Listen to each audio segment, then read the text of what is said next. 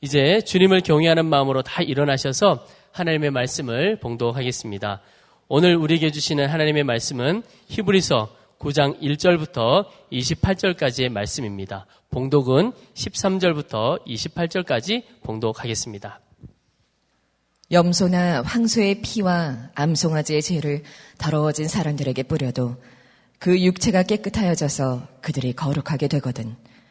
하물며 영원한 성령을 힘입어 자기 몸을 흠없는 제물로 삼아 하나님께 바치신 그리스도의 피야말로 더욱더 우리들의 양심을 깨끗하게 해서 우리로 하여금 죽은 행실에서 떠나서 살아계신 하나님을 섬기게 하지 않겠습니까?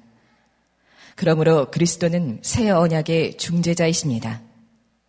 그는 첫 번째 언약 아래에서 저지른 범죄에서 사람들을 구속하시기 위하여 죽으심으로써 부르심을 받은 사람들로 하여금 약속된 영원한 유업을 차지하게 하셨습니다.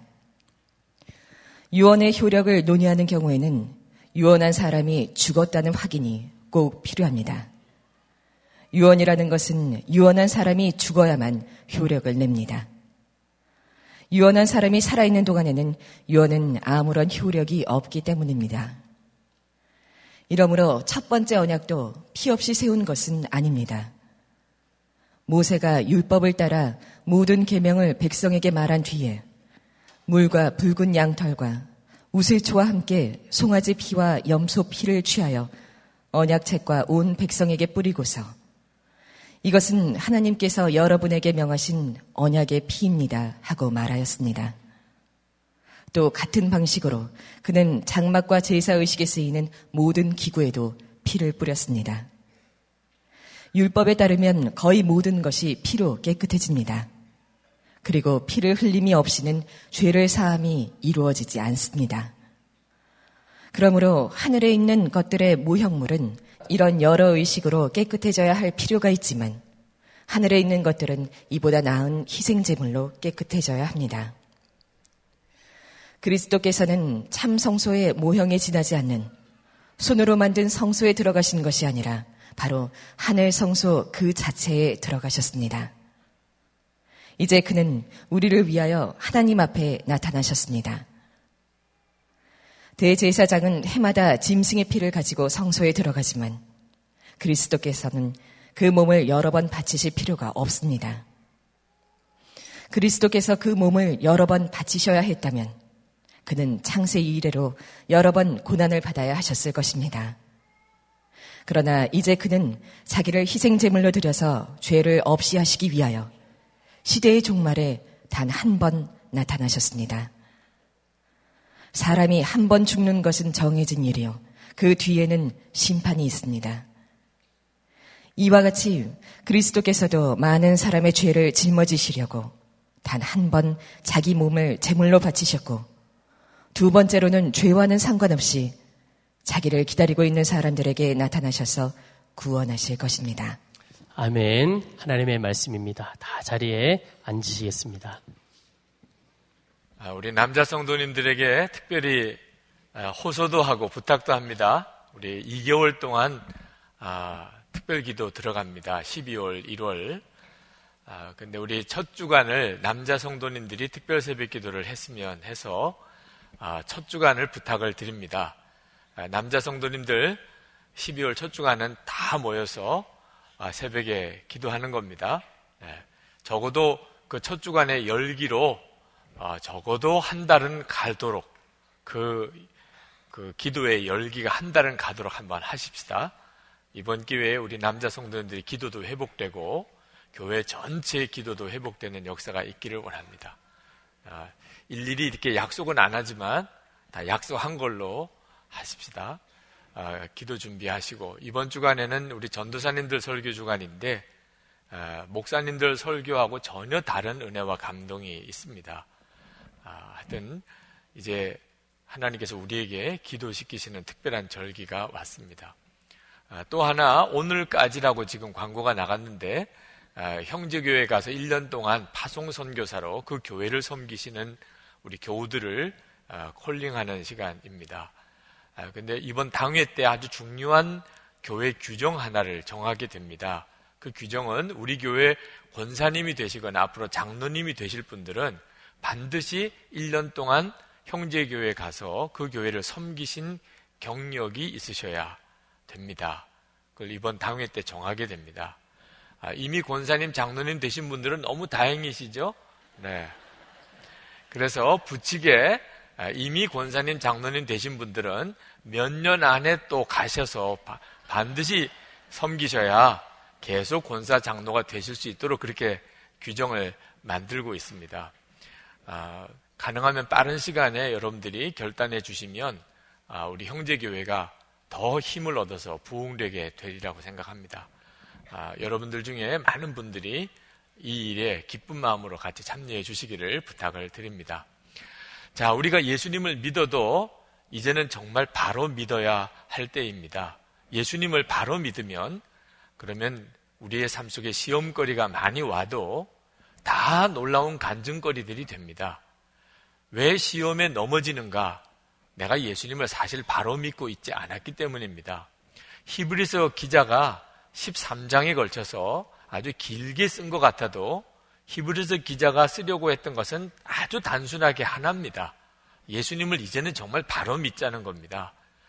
그, 그 당시의 그리스도인들이 박해가 너무 심해지다 보니까 심지어 배교하는 사람들까지 생기게 되었는데 그들은 박해가 심해서 그런 줄로 생각했습니다. 근데 히브리서 기자는 그게 아니라는 거예요. 예수님을 바로 믿지 않고 있기 때문에 핍박이 문제가 되는 거라는 거예요. 예수님을 바로 믿으면 핍박이 전혀 문제가 되지 않는다고 말씀하려는 거예요. 실제로 지난 주간에 부흥에 있었던 주간에 가서 말씀을 전하고 어, 기도하고 이제 숙소로 가려고 나와 보니까 제 코트를 기도하신 장로님이 입고 가버리셨어요. 아, 이런 황당한 일이 생겼습니다. 아, 제가 아, 숙소로 그냥 이렇게 혼몸으로 가면서 하나님 참 재미있으시다 이런 생각이 들었어요. 네, 장난치신 것 같아요. 한번 웃어봐. 유목사 한번 웃어봐. 재밌잖아. 그렇게 하시는 것 같아요. 하도 제가 너무 진지하니까 하나님이 웃기시려고 그런 일을 만드셨다는 생각이 들더라고요. 뭐, 뭐가 문제가 되겠어요? 재밌는 일이 생긴 거죠. 어, 개척교회 어느 교회 부흥회 갔다가, 아, 그 교회 신디사이저가 도둑 맞는 일이 부흥회 기간 동안에 있었어요. 아, 세상에 불이 임해야지 도둑이 임하니 강사로서도 체면이 말이 아니더라고요. 근데 그 개척교회인데도 새 신디사이저 마련하게 되었다고 더 기뻐하고 감사하니 정말 하나님의 은혜가 충만하고 우리가 예수님을 온전히 바라보면 시험거리가 다 감사거리가 되고 간증거리가 돼요. 춘천에 있는 어느 교회에서는 불이 임하긴 했는데 아, 사찰 집이 그냥 불이 타버렸어요. 새벽 기도 때. 야, 부흥회 때 이 큰 시험이 생긴 거잖아요? 그런데 너무 감사한 것은 아, 새벽 기도 때 불이 난 바람에 그 사찰 집사님이 애들까지 다 데리고 새벽 기도 나와서 전혀 사람은 다치지 않았고 그 사찰 집사님과 교인들 사이에 좀 갈등이 많았었는데 아, 그 일을 계기로 해서 서로 섬기고 베풀고 그러면서 교회가 완전히 사랑으로 하나가 되어버리는 일이 생겨서 아, 그 뒤에 목사님 너무너무 귀한 간증거리가 되었다고 하니 정말 예수님을 바로 믿으면 우리가 사는 동안에 부딪힌 모든 일들이 다 변하여 간증이 된단 말입니다. 문제 많으시잖아요. 이제 연말도 되고 걱정거리도 많이 생기는 때고 우리 나라를 위해서도 기도 제목이 많은 때 사실은 예수 바로 믿으라고 하나님이 우리에게 사인을 주시는 거죠. 이 히브리서 9장에 보면 어, 예수님의 보혈의 능력에 대한 말씀을 오늘 하고 계십니다. 이 예수님의 보혈의 능력은 가장 강력한 십자가의 복음 메시지입니다. 우리의 죄 문제를 해결하시는 너무나도 놀라운 메시지예요.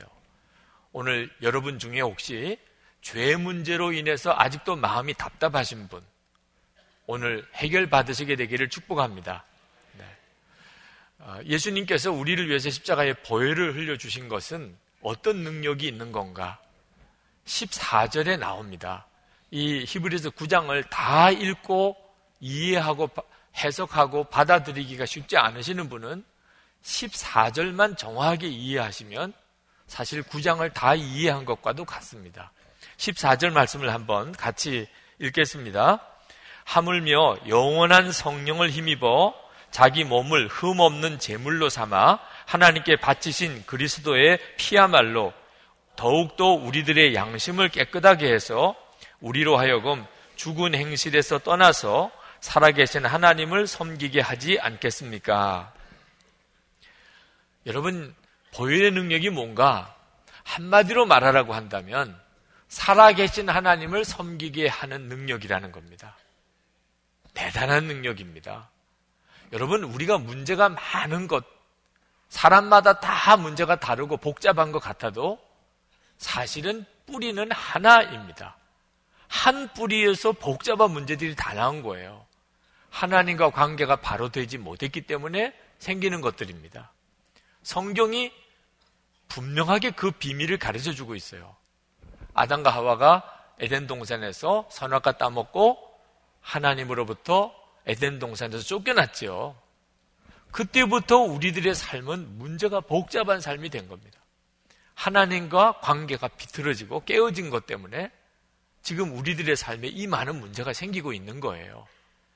그러니까 하나님과 관계가 바로 맺어지는 살아계신 하나님을 섬기게 되는 것은 우리가 구원받게 되었다는 뜻입니다. 우리의 삶의 구원은 거기서부터 생기는 거예요. 우리가 하나님을 살아계신 하나님으로 섬기게 될 때부터 우리의 삶의 문제는 해결되기 시작하고 그리고 정말 복을 약속하신 하나님의 복을 우리가 받고 누리게 되는 겁니다. 예수님이 십자가에서 피 흘려 죽으신 이유는 그 목적 때문에 하셨다는 겁니다. 우리가 하나님을 믿되 살아계신 하나님을 섬기게 하려고 예수님이 십자가에서 피 흘려 죽으셨어요. 자, 어떻게 그렇게 살아계신 하나님을 섬기게 될 수 있나? 하나님은 보이지도 않으시고, 내가 하나님이 손에 잡히지도 않는 하나님인데, 어떻게 살아계신 하나님으로 내가 하나님을 섬길 수 있나? 두 가지를 통해서 그 일을 이루셨다는 거예요.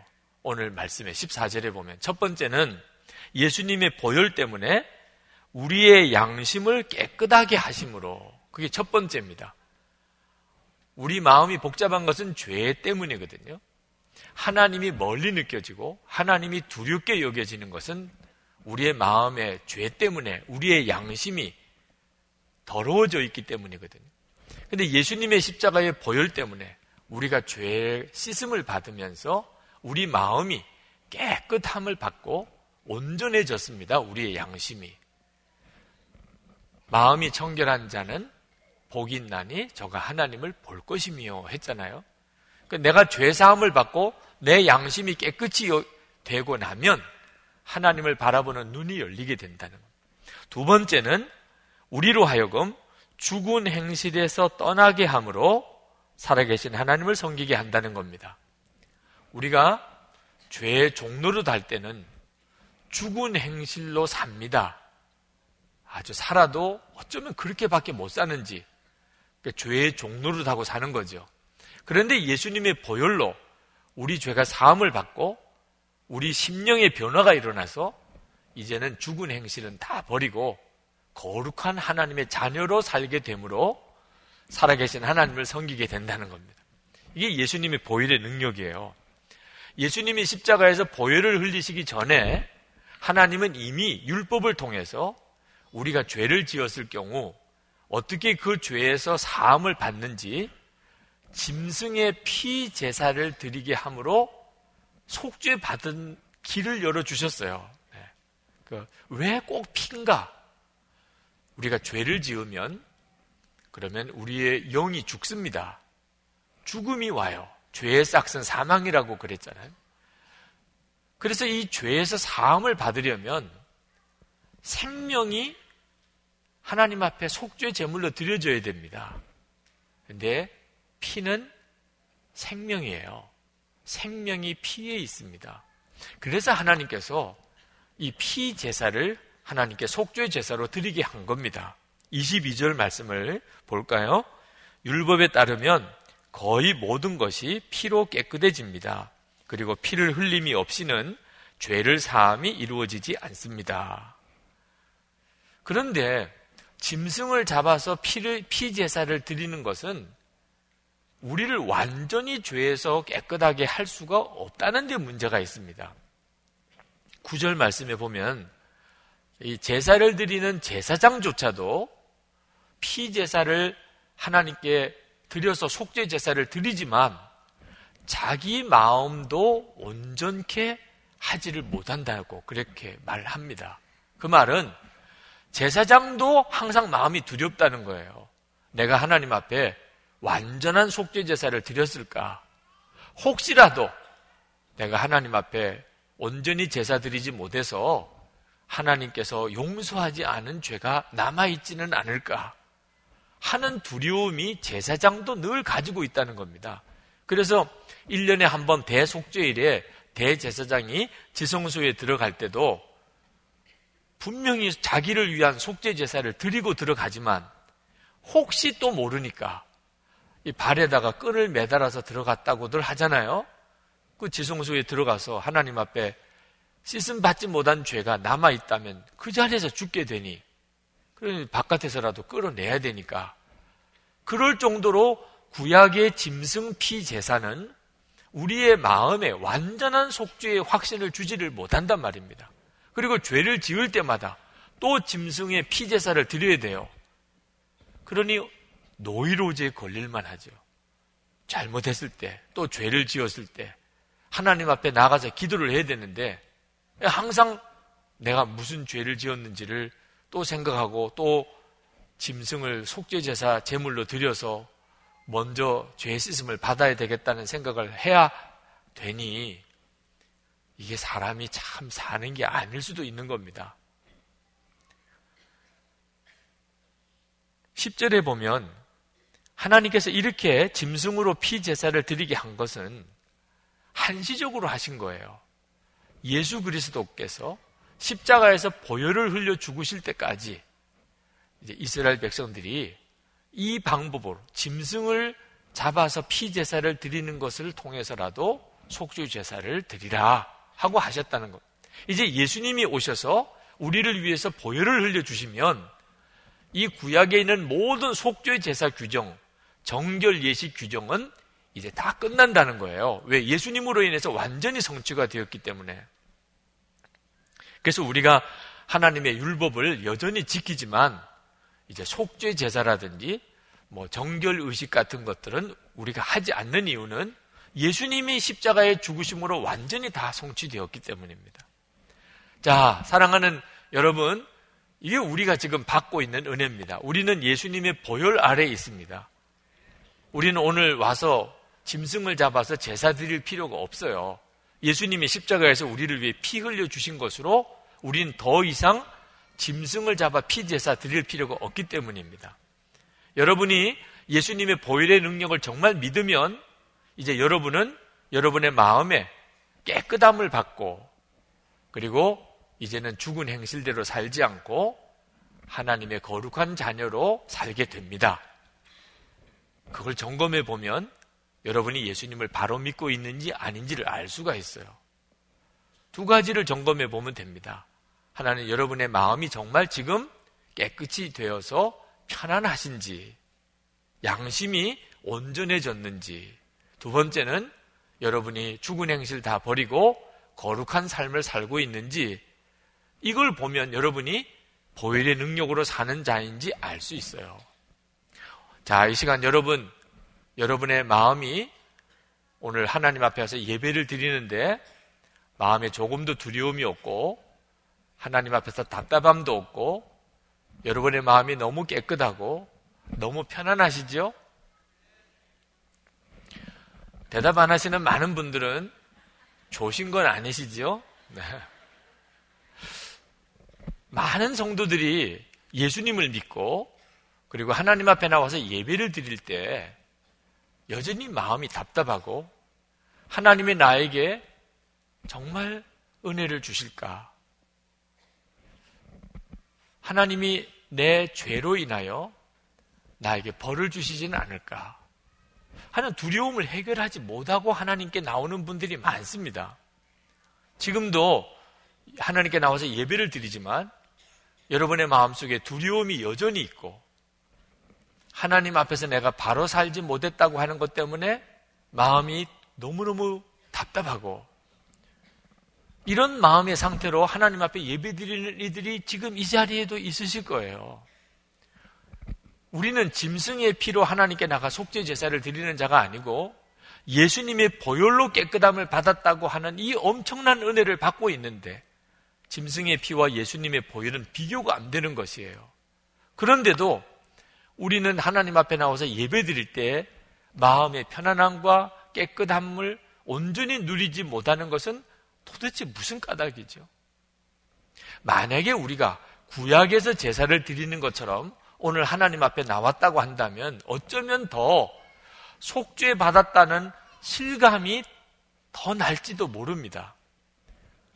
한번 그냥 상상만 해봅시다. 여러분들이 오늘 하나님 앞에 나와서 어, 예배를 드리는데 속죄 제물을 가지고 오셨다고 합시다.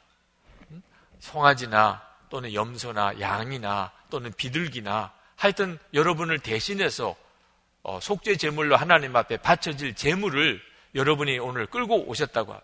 그래서 여러분이 제 앞에 그 제물을 가지고 나왔습니다. 그리고 그 제물에다가 여러분이 머리에 손을 얹어요. 그러면 여러분의 죄가 그 제물에게 다 옮겨집니다. 그러면 제가 그 제물을 목을 따서 그 자리에서 죽입니다. 그러면 피를 콸콸콸 쏟아내면서 죽지요? 그걸 여러분은 봐요. 그리고 제가 그 피를 우슬주에 찍어서 여러분에게 뿌립니다. 여러분이 정결해졌다는 뜻으로. 그리고 그 피 흘린 재물을 번제단에 올려놓고 하나님 앞에 불을 태워 번제로 올려드립니다. 그리고 제가 여러분에게 이제는 형제여 자매여 당신의 모든 죄는 이 재물에 다 옮겨져서 이렇게 죽었으니 당신의 죄는 이제 깨끗이 되었습니다.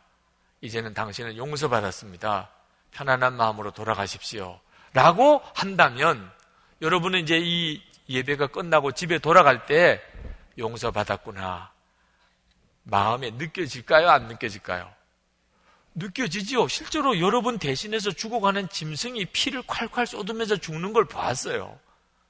하나님이 그 방법으로 여러분을 용서하시겠다고 했단 말입니다. 그러니 여러분 대신해서 누구 어떤 짐승이 실제로 죽는 걸 보았으니 나는 이제 용서받았구나. 돌아갈 때 교회 올 때 마음하고 교회에서 예배 드리고 돌아갈 때 마음이 얼마나 다르겠어요. 적어도 내가 지난 주간에 지은 죄는 다 용서받았구나. 이런 마음이 드시지 않겠어요. 그런데 여러분, 우리는 예수님의 보혈에 의지하여 재물을 가지고 와서 속죄 제사를 드릴 필요가 없습니다. 우리는 그저 주님의 십자가의 은혜를 찬송하면 돼요. 여러분 이렇게 놀라운 예배를 하나님께 드립니다. 근데 교회에 올때 마음과 예배 드리고 집에 갈 때 마음이 그렇게 달라져요? 교회 올 때는 답답해서 왔는데 집에 돌아갈 때는 완전히 씻음을 받은 깨끗하고 정말 마음이 편안하고 하나님과 나 사이에 아무것도 막힘이 없는 그런 충만함을 누리고 가십니까? 그러지 못한 분들이 꽤 많아요. 교회에 올 때도 답답하고 갈 때는 더 짜증나고 가는 분들도 있으세요. 아니 예수님을 어떻게 믿으시길래 이렇게 되냐 말입니다. 짐승의 피로 하나님 앞에 속죄 제사를 드리는 사람도 제사 드리고 나면 마음에 용서받았다 이런 확신이 드는데 예수님의 보혈에 의지하여 하나님께 예배 드리는 자가 어찌 마음이 그렇게 편치가 않는 거지요. 이유는 짐승 제사는 내 눈으로 봅니다. 내 죄를 대신한 저 속죄 제물이 그 죄값으로 인해서 비참하게 피를 쏟으며 죽어가는 것을 내 눈으로 보아요. 그러니 내 마음에 내 죄가 저렇게 용서받았구나. 이런 느낌이라도 오지요. 근데 예수님의 십자가의 보혈은 머리의 지식으로만 아는 것뿐. 머리의 지식으로만. 그냥 예수님의 십자가의 이 복음은 교리로만 알고 있는 거예요. 이 차이가 엄청나요. 지식은, 교리는 우리에게 감동을 주지 못합니다. 우리의 마음에 정말 놀라운 확신을 주지 못해요. 여러분, 모태 신앙인이라고 하지요. 어릴 때부터 그저 부모님 따라서 교회 다녔던 사람. 예수님의 십자가 복음 한두 번 들었나요? 이제는 외워서 내가 말하라고 그래도 말할 수 있을 정도로 다 아시잖아요. 예수님 우리 죄 때문에 십자가에 죽으시고 우리는 깨끗함을 받았다. 모르는 건 아니고 너무 잘 아는데도 문제는 감격이 없는 거예요.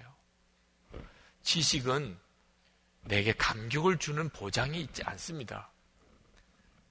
여러분 중에 예수님의 십자가의 은혜를 어느 날 말씀을 통해서 또는 성령의 역사로 깊이 깨닫고 너무너무 감격하고 밤새도록 울고 기도하고 찬송하고 세상이 다 달라진 것 같고 여러분의 삶 전체를 하나님께 헌신해도 아깝지 않는 이런 은혜를 받아보신 분들이 있으실 겁니다. 그런데 지금은 왜 그렇게 마음이 냉랭해져 있습니까?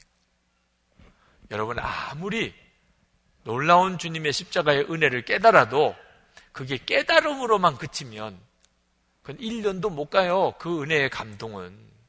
1년도 못 갑니다. 어느 순간에 내 마음속에는 다시 그냥 메마른 마음으로 돌아가 버려요. 아무리 은혜를 많이 받아도 평생 잊을 것 같지 않은 그런 특별한 어떤 은혜를 받은 사람도 1년, 3년, 5년, 10년이 지나고 나면 그 마음의 감동과 은혜는 다 사라지게 되어 있습니다. 예수님께서 1만 달란트 탕감 받은 종이 100데나리온 빚진 자 빚 갚아주지 않은 거 1만 달란트는 5조, 6조에 해당되는 돈 100데나리온은 천만 원 정도 해당되는 돈입니다. 어떻게 그런 일이 있을 수 있죠? 세월이 문제인 겁니다. 1만 달란트 탕감 받았을 때는 정말 앞으로 평생 누가 나한테 빚을 줘도 다 갚아줄 것 같지요. 그런데 1년 지나고 10년 지나고 20년 지나고 나면 그 탕감 받았던 은혜에 대한 마음의 감동은 다 사라져 버리고 그때부터는 누가 나한테 조금 빚진 것도 그렇게 내 마음에 크게 느껴지는 것. 사람이 그런 거예요. 은혜를 받은 기억만 가지고는 계속 그 은혜를 누리고 살지 못합니다. 여러분, 우리가 예수님의 십자가의 보혈 그 엄청난 은혜를 받고도 실제로 우리 마음이 냉랭한 이유는 살아계신 예수님으로 예수님을 바라보고 있지 못하기 때문이에요. 예수님, 그리고 그 십자가의 복음, 그 보혈의 능력, 다 지식이고, 그리고 내가 한때 깨달았던 어떤 복음으로만 그쳐버리기 때문에, 교리로만 그쳐버리기 때문입니다. 제주도 선교의 개척자였던 이기풍 목사님, 그 이기풍 목사님이 청년 때는 예수 믿는 것을 대단히 싫어했습니다. 어느 날 마포 삼열 목사님이 아, 노방전도 하는 것을 보고 너무너무 보기가 싫어서 돌을 들고 던져서 그 마포 삼열 목사님 얼굴에 맞아서 턱이 깨져서 피가 흘렀어요. 그때는 자기가 잘했다고 생각했는데 그날 밤부터 꿈에 시달리는 겁니다. 사도 바울이 경험한 그대로 예수님께서 이 이기풍이란 청년에게 네가 왜 나를 핍박하느냐? 예수님이 살아계신 분이시구나. 그가 거기서 꼬꾸라져 회개하고 그리고 목사가 되려고 신학교 들어가서 목사가 됩니다. 그리고 제주도로 가요. 그 당시에 제주도 선교는 뭐 정말 힘들고 어려운 선교지였는데 그곳에 자기가 자원해서 갑니다. 고생이 말할 수 없는 고생을 합니다. 이제는 도무지 더 이상 못 견디겠다. 여기서 도무지 살 수가 없다. 그래서 제주도를 떠나기로 작정을 하고 마포 삼열 선교사님에게 자기가 그렇게 하기로 했던 것을 편지로 보냅니다. 인편에. 2개월이 지나서 마포 삼열 선교사님의 편지가 도착을 했어요. 그 편지 내용이 이렇습니다. 이기풍 목사의 편지를 잘 받았소이다. 그런데 당신이 내 턱을 때린 흉터가 아직 아물지 않고 있습니다. 그리고 끝났어요. 그 편지 읽고 통곡하고 회개하고 그리고는 다시 열심히 그 제주도에서 복음을 전했습니다. 자, 이기풍 목사님에게 있어서 마포 삼열 목사님은 살아계 있는 분이에요. 그러니까 그 옛날에 정말 예수 안 믿을 때 돌 던져서 그 턱을 깨뜨린 그 일이 그 마포 삼열 선교사님을 만날 때마다 항상 그날 있었던 사건이 되는 거예요. 우리가 예수님을 살아계신 예수님으로 만나고 안 만나고는 엄청난 차이가 있습니다. 예수님이 우리에게 살아계신 예수님이 될 때 예수님의 십자가 사건은 언제나 현재 사건이에요. 2000년 전에 예수님이 나를 위해 죽으신 사건이 아닙니다. 예수님을 뵐 때마다 주님의 십자가는 지금의 십자가예요. 그래서 십자가의 은혜가 내게 항상 새롭습니다. 내게 있어서 예수님의 십자가는 언제나 지금 십자가예요. 주님은 십자가에 달려 계신 그분이세요. 보혈도 마찬가지입니다. 예수님의 보혈은 그 옛날 2000년 전에 십자가에서 흘리신 보혈이 아닙니다. 예수님을 교리로만 알 때는, 지식으로만 믿을 때는 예수님의 보혈은 그저 나에게 있어서 그냥 교리의 하나일 뿐이에요. 그런데 예수님은 내게 살아계신 예수님이실 경우에는 내가 예수님을 바라볼 때마다 주님은 나를 위해서 피 흘리신 분이십니다. 주님이 나를 위해 흘리신 피는 그 순간에 늘 생생한 보혈의 능력이에요. 그러니 우리가 어떤 죄를 짓든지 어떻게 우리가 무너졌든지 간에 그 예수님의 보혈은 그 즉시 우리를 다시 붙들어 일으켜내는 능력이죠. 여러분, 예수님의 십자가에 실제로 피 흘리시는 것을 여러분이 본다면 오늘 우리가 이렇게 예배 안 드립니다. 정말 천국과 지옥이 여러분의 눈앞에 펼쳐져 보이고 지옥의 실상이 여러분의 눈에 보이고 여러분이 지옥에 갈 수밖에 없는 자인데 예수님의 보혈 때문에 여러분이 천국에 가게 된 바로 그 일이 지금 여러분의 눈앞에 그대로 펼쳐져 보인다면 그렇다면 이렇게 예배 드리지 못해요. 그냥 예수님의 보혈은 내게 있어서 그 자체가 능력이고 감동이고 우리 심령의 불이죠. 예수님을 살아계신 예수님으로 만나는 일이 열쇠인 것입니다. 예수님은 우리를 위해서 흘리신 놀라우신 보혈의 능력으로 우리를 과거나 현재나 미래나 모든 죄에서 우리를 사하십니다. 예수님 살아계신 예수님으로 바라보는 자는 언제나 그 마음이 심령에 정결케 되어지는 은혜를 누려요. 예수님의 피로 씻지 못할 죄가 어디 있어요? 예수님의 보혈로 해결 못할 죄가 어디 있어요? 주님이 오늘도 나를 위해서 피 흘리신 것을 바라보면 내가 지은 죄로 인한 애통함은 있지만 또 동시에 내 모든 죄가 다 사함받았다는 확신이 있습니다. 주님이 나 위에 피 흘려 죽으셨는데 뭐 무슨 죄가 더 이상 나를 사로잡을 수 있겠어요? 그 감동이 예수 믿는 성도들에게 항상 예배 드릴 때마다 있게 되어 있습니다. 그러나 여러분, 그저 예수님을 지식으로만, 교리로만 받으면 이게 무슨 말인지 알 수가 없게 됩니다. 그래서 여러분들에게 24시간 예수님을 바라보게 해드리려는 거예요. 예수님의 보혈의 능력이 우리 가운데 행하려고 하시는 것은 살아계신 하나님을 섬기게 하려고 함이기 때문입니다. 하나님은 원하세요. 우리와 살아있는 교제를 나누기를. 우리가 이렇게 예수님을 바라보게 되면 그러면 우리의 지은 죄도 깨끗이 씻음을 받는 확신을 주시지만 동시에 우리가 죽은 행실을 따라 살지 못하게 만들어 놓으십니다. 전에는 내가 죄의 종노릇하고 살았지만 이제는 더 이상 내가 죽은 행실을 따라 못 살아요. 28절에 보면 예수님께서 다시 오실 것이라고 약속을 하십니다. 그런데 예수님이 다시 오실 때는 죄인이었던 사람의 몸으로 오시지 않고 이제는 죄와 상관없이 임하실 것이라고 그렇게 말씀하셨어요. 28절을 보실까요? 이와 같이 그리스도께서도 많은 사람의 죄를 짊어지시려고 단 한 번 자기 몸을 제물로 바치셨고 두 번째로는 죄와는 상관없이 자기를 기다리고 있는 사람들에게 나타나셔서 구원하실 것입니다. 이 말씀의 정확한 해석은 예수님이 죄와는 상관없이 이제는 오실 것이라는 거예요. 십자가는 지셨으니까 예수님이 재림이 오실 때는 거룩한 그대로 오시는 거죠. 그러나 이 말씀을 읽을 때 죄와는 상관없이 자기를 기다리고 있는 사람들에게 나타나셔서 이렇게 읽어도 저는 큰 문제 없다고 생각해요. 여러분 예수님의 재림을 기다리는 성도들은 어떤 성도들입니까? 죄 모든 죄가 다 사함을 받았고 동시에 거룩한 삶을 살면서 주님을 기다리는 성도들입니다. 그래서 14절에 하반절에 이렇게 말씀하신 거예요. 우리로 하여금 죽은 행실에서 떠나서 살아계신 하나님을 섬기게 하지 않겠습니까? 예수를 믿는 것은 죽은 행실에서 떠나게 되는 겁니다.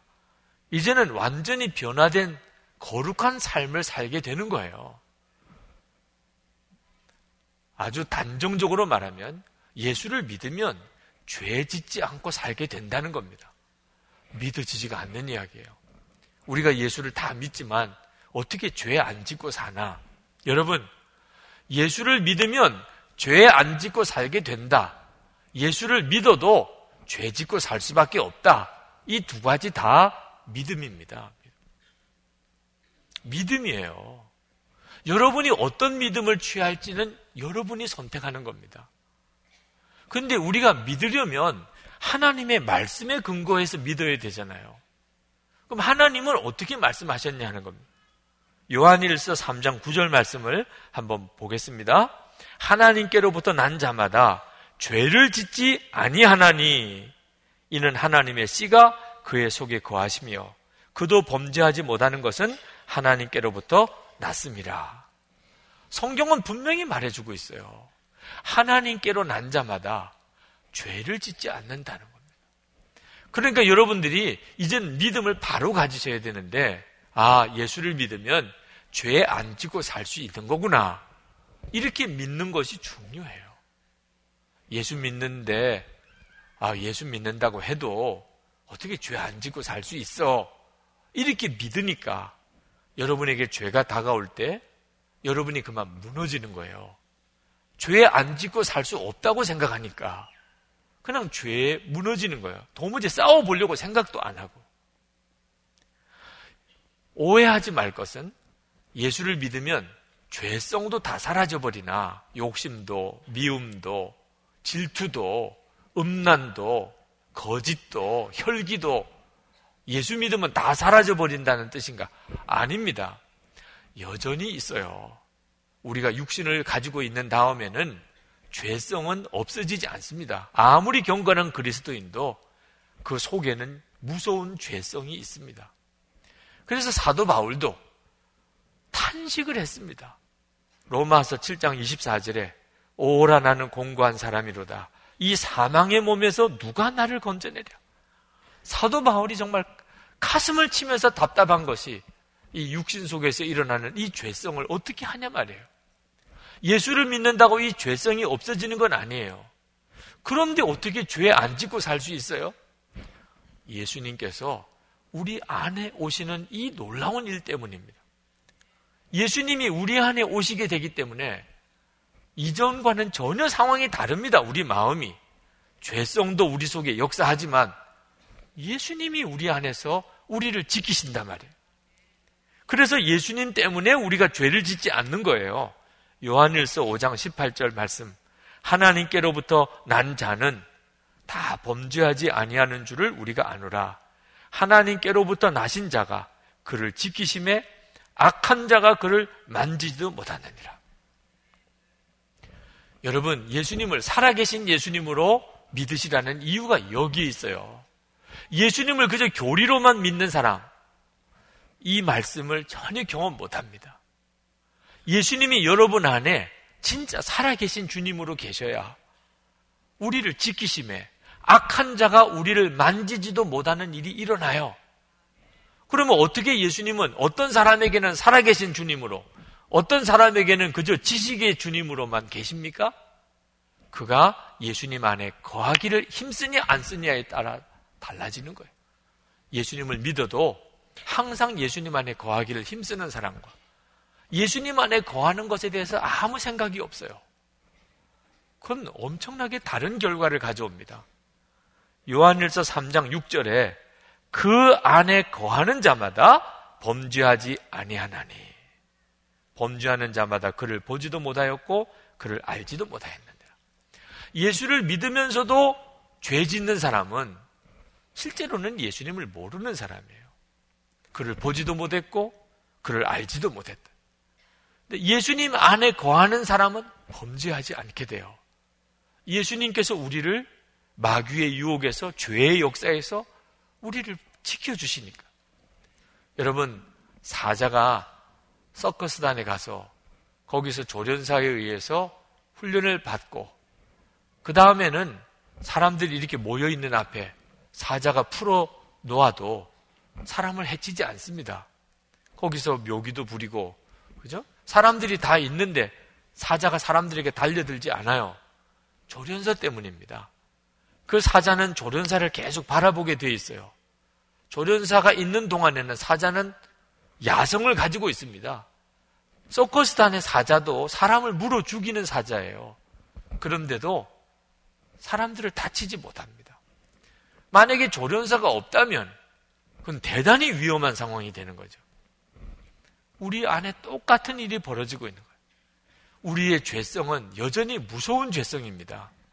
그런데 예수님께서 우리 안에 살아계신 주님이세요.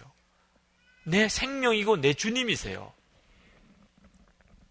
우리가 예수님을 정말 바라보게 되면 우리는 육신에 끌려 종노릇하고 살지 않고 예수님에 의하여 죄에서 승리하는 삶을 살게 되는 겁니다. 이것이 보혈의 능력으로 이루어진 거예요. 예수님의 보혈의 능력으로 우리 죄가 사함을 받고 그래서 주의 성령이 우리 안에 오심으로 우리 안에 이루어진 것입니다. 혹시 여러분 중에 계속해서 무너지는 사람이 있습니까? 오늘 이렇게 예배는 드리지만 마음이 비참한 분이 있습니까? 나는 왜 이렇게 육신에 끌려서 사나? 나는 이 언제까지 이렇게 죄의 종로를 하고 살아야 되나? 예수를 믿어도 왜 나는 이렇게 생활의 변화가 없을까? 그러신 분이 혹시 이 자리에 계십니까? 여러분이 하실 수 있는 것은 하나밖에 없어요. 죄에 안 짓고 살아보려고 아무리 애를 써도 좌절만 더 깊어집니다. 여러분의 힘으로 할 수 있는 게 아니니까. 예수님을 바라보기를 힘쓰세요. 여러분을 죄에서 지켜주실 분 예수님이세요. 여러분에게 죄를 이길 힘을 주실 분도 예수님 그분이십니다. 예수님의 보혈로 여러분이 사함 받았다는 사실을 정말 믿고 그리고 살아계신 예수님 여러분과 함께 계심을 정말 의지해서 계속해서 예수님 안에 거하는 법만 분명히 붙잡고 살아보세요. 여러분 안에 주님의 역사가 놀라우게 나타납니다. 비로소 여러분이 알게 돼요. 예수님께서 나를 온전히 죄에서 건지셨구나. 여러분 이 히브리서는요, 대단히 간단한 설교예요. 이해가 안 되시는 분이 있으실 겁니다. 제가 히브리서를 다 읽어보고 맨 마지막 13장 가서 깜짝 놀랐어요. 히브리서 13장 22절에 형제 자매 여러분 부디 이 권면의 말을 받아들이기를 권유합니다. 나는 여러분에게 짤막하게 썼습니다. 여러분 중에 화가 나는 분이 계실 거예요. 이게 짤막한 거야? 히브리서를 읽어보신 분들은 정말 너무 어려워. 이 성경을 도대체 어떻게 주일마다 설교를 목사님이 하시지? 그런데도 히브리서 기자는요, 짤막하게 썼다는 거예요. 제가 설교를 길게 하고, 그러고는 오늘 짧게나마 이렇게 마치겠습니다. 그러면 얼마나 짜증나요? 히브리서 기자가 이렇게 말씀한 의도를 알아야 합니다. 히브리서 기자는 한 가지만 이야기했다는 겁니다. 이 이야기, 저 이야기를 다 한 것 같아도 히브리서 기자가 말하려고 했던 것은 한 가지였다는 거예요. 그것은 예수님을 바로 믿으시라는 살아계신 예수님을 바라보라는 겁니다. 그러면 그 주님이 우리를 능히 어떤 처지에서도 우리를 지켜주시고 인도하실 것이라.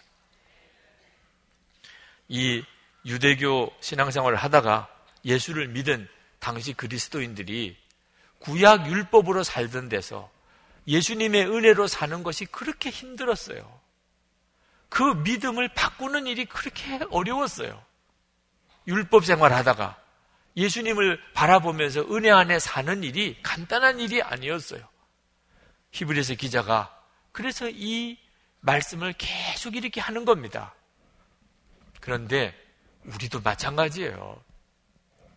예수님을 믿어도 그저 교리로만 믿는 신앙생활 하다가 예수님을 항상 바라보면서 신앙생활을 하시라는 이 믿음의 전환이 그렇게 쉽지 않습니다. 24시간 예수님을 바라보시라고 그리고 영성의기를 쓰시면서 그 일을 계속해 보시라고 그저 하루 해서 안 된다고 낙심하지 말고 친밀하면 하루 만나서 되는 게 아니잖아요. 여러분이 꾸준히 하기 위해서 나눈 방에 들어오셔서 서로를 격려하면서 주님 바라보는 생활을 여러분 한 달, 두 달, 석 달, 1년 한번 해보시라고. 그렇게 권해드리죠. 해보세요.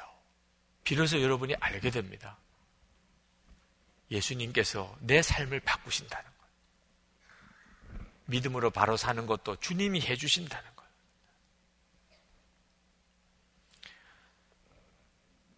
우리의 믿음이 영적인 어떤 생활이 바꿔지기가 결코 간단한 일은 아니지만 여러분이 전심으로 주님의 은혜를 정말 바라고 사모하면 안 바뀌어질 사람이 없어요. 주님이 해주시니까. 여러분의 마음이 열리기가 열쇠입니다. 오늘 이 시간 예수님의 보혈 그 능력은 황홀할 정도입니다. 살아계신 하나님을 섬기게 만들어줍니다. 하나님은 정말 살아계시구나. 믿어지게 되고 그 하나님을 바라보게 되고 그 하나님과 교제하게 된다는 거예요. 우리 한국교회 성도들은 우리의 믿음의 선배들은요. 정말 어려운 세월을 살았습니다. 일제 시대를 거쳤죠. 6.25 전쟁을 거쳤죠. 우리가 지금 겪는 어려움은 어려움도 아니에요.